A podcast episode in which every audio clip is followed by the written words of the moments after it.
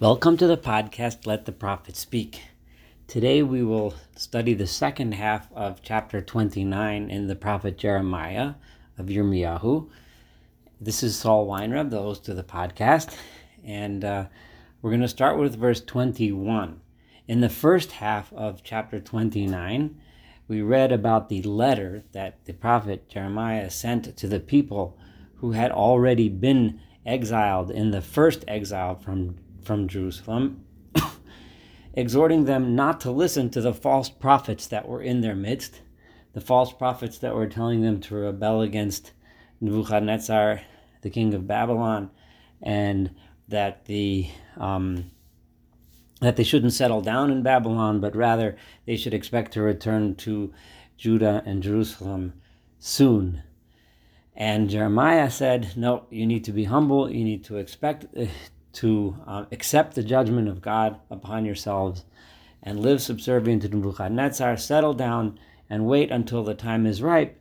And in 70 years, the time will be right. Now, in 21, in verse 21, we're going to learn the names of some of these prophets, and that's prophets in quotation marks, these false prophets who were exiled with the Jews to Babylon, the ones that were in the first group of people that were already in Babylon, those who were saying these prophecies to the people in Babylon, the ones whom Jeremiah was warning the people not to listen to them. So, Ko Amar Adonai Tzvaos El Israel. This is still Jeremiah talking to the people of Babylon in this letter, and he's saying, So says the Lord God, the Lord of Israel. El Achav regarding the person who had the name Achav ben Kolaya, El Tzidkiyahu ben Maaseya. To these two people, the name Achav, the son of Kolaya, and the name Tzidkiyahu, the son of Maaseya. Both of them had names that were names of former kings of Israel. Achav was is Ahab, the name of one of the former kings of the northern kingdom of Israel, who's known to be an evil king. The other has the same name as the current king of Judah, Tzidkiyahu, who was also not the greatest character. Um, but both of these are now referring not to those kings, but to other people of those same names who are posing as false prophets. Don't listen to them. Hanibim lachem bishmi shaker, because they are saying things in my name, and my name, God is saying, in falsehood. They're saying falsehoods in my name.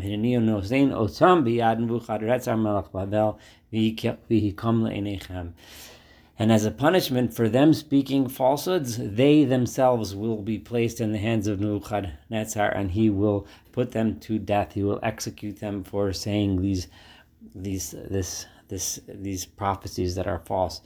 And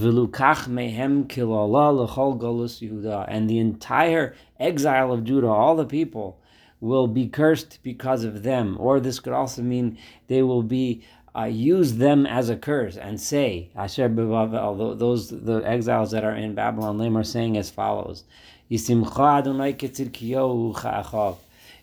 when someone wants to curse someone in the street, they would say, God should treat you like he treated Tzidkiyo and Achav, Asher Kolam Melech Bavel Ba'esh, those who we know that the king of Babylon destroyed them in fire. Yana, why are they going to be punished like that? Yana Asher Asun of Allah be Israel. They've done something disgusting in Israel. Now, this thing that they've done is not only the fact that they um, t- said false prophecies, which is bad enough, but they were also adulterous. By na'afu et re'ehim, They abused their position and they went and had adultery. They had relationships with the wives of their colleagues. Vayedabru davar bishmi sheker, and then they spoke falsehood in my name. Asher visim, which I have never ever told them such things. V'anochi hayodea va'ed, and I, God, I'm the one who really knows what's going on. I'm the witness. No Adonai, so says God. That's verse twenty-three. We move on to verse twenty-four. V'el shemayohu hanechalami tomar lemor, and to another one. There's another prophet who may not have been as guilty of adultery as the others were, but who was also another false prophet that Jeremiah addressed in the same letter, saying as follows. And this one's name was Shemayahu Hanechelami. Shemayahu from presumably that means from a place called Nechalam. Ko Amar Adonai So says God, the Lord God, the Lord of Israel. Yan asher atosha lachto b'shimcha sfarim el kol. And now this is interesting. Let me say that apparently from this verse we see that this prophet Shemayahu, who was in Babylon had sent letters to the people that were still remaining in Judah and saying that uh, that his prophecy, his false prophecy of the coming redemption and the destruction of Nebuchadnezzar, and again encouraging the people to rebel. And Jeremiah is saying, because you sent in Beshimcha, in your names, Sfarim, scrolls, Al Kol Ha'am, Al Sher directed to all of the people that are still living in Jerusalem. V'el Tzifanya ven Maaseya HaKohen v'el Kol HaKohanim Lemar. And you sent those letters to Tzifanya, the son of Maaseya, who is the priest, and all the other priests you said as follows. Now, this is very interesting, the language that he used here. Yan, because Asher Atosh Holachto Bishimcha. The Mitzudot points out that these words mean because you sent in your name meaning that not only did you um, send letters uh, saying prophecies, but you said them as if they were your own. You didn't with such arrogance that you sp- you spoke these these words in your name. You said it as if they were your own. This this arrogance is is just demonstrates when somebody is speaking falsehood um, you know, the, the, they take upon themselves such such such arrogance. Um, so because you sent these letters, these false letters that said as follows, and what did it say? It says Adonai nisoncha kohen tachat Yehoyada hakohen. You, Tzefania, the Kohen, because God has made you the high priest in place of the previous high priest Yehoyada. And the reason why he placed you was lihiyot pikidim beit Adonai, so that you should be in charge of the house of God. L'chol ish mishugo misnabe, to take care of any crazy man who gets up and says crazy prophecies. And it will be yours, because you are now the Kohen, it's your responsibility to take this crazy prophet and put him into the jail and put him into the stockade.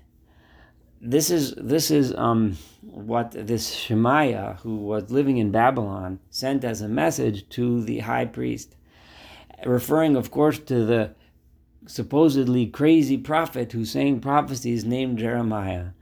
And now, lama loga arta b'yirmiyo ho'antoti hamitna if it's you're in charge of making sure that crazy prophets don't walk around saying crazy dangerous things, how come you haven't scolded and rebuked this Jeremiah from Anatot who is saying prophecies to you?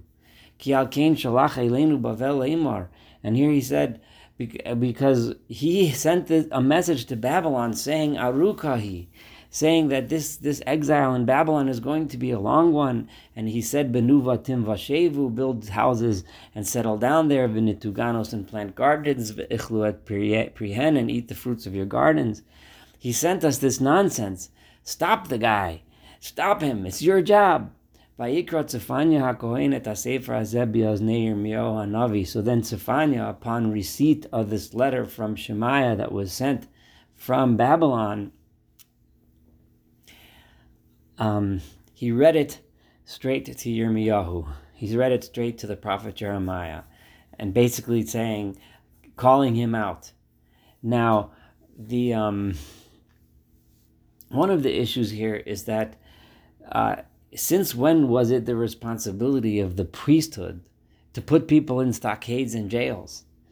This is something that just is a symbol of the corruption of the time, that the religious leadership which was the the job of a kohen, is not the job of a priest in the temple is to lead the service in the temple, is to lead the avodas, to lead the people in their religious ritual and the religious worship.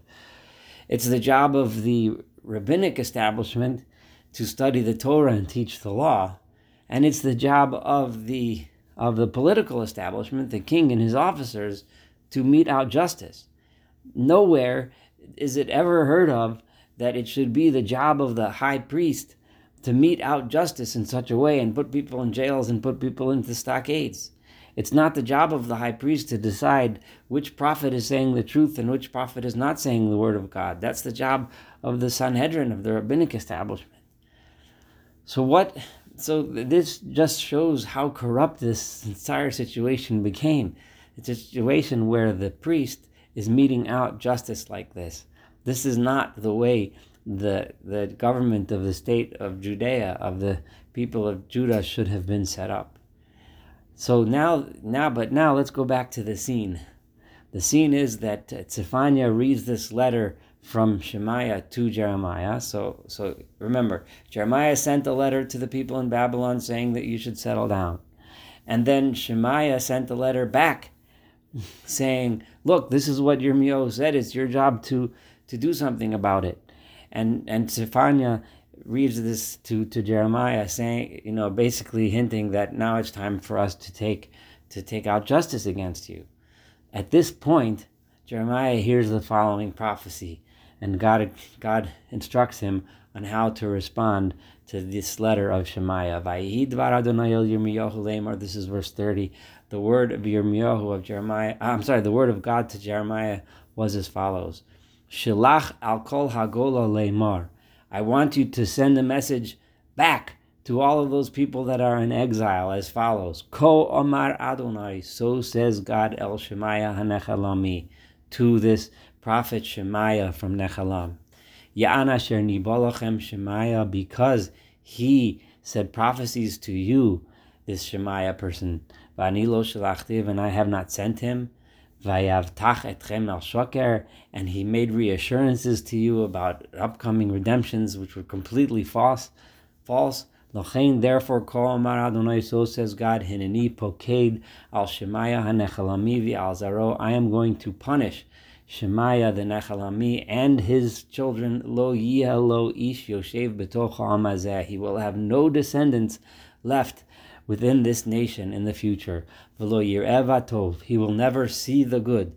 This batov usually refers to when a person passes on at the end of his days and he looks upon what he left behind. He left something good. This language is used Abraham when he died. It say in in, in or, or, or um, uh, that it was Tov, that he had good. He looked back upon his children, what he had built in this world, what he had accomplished.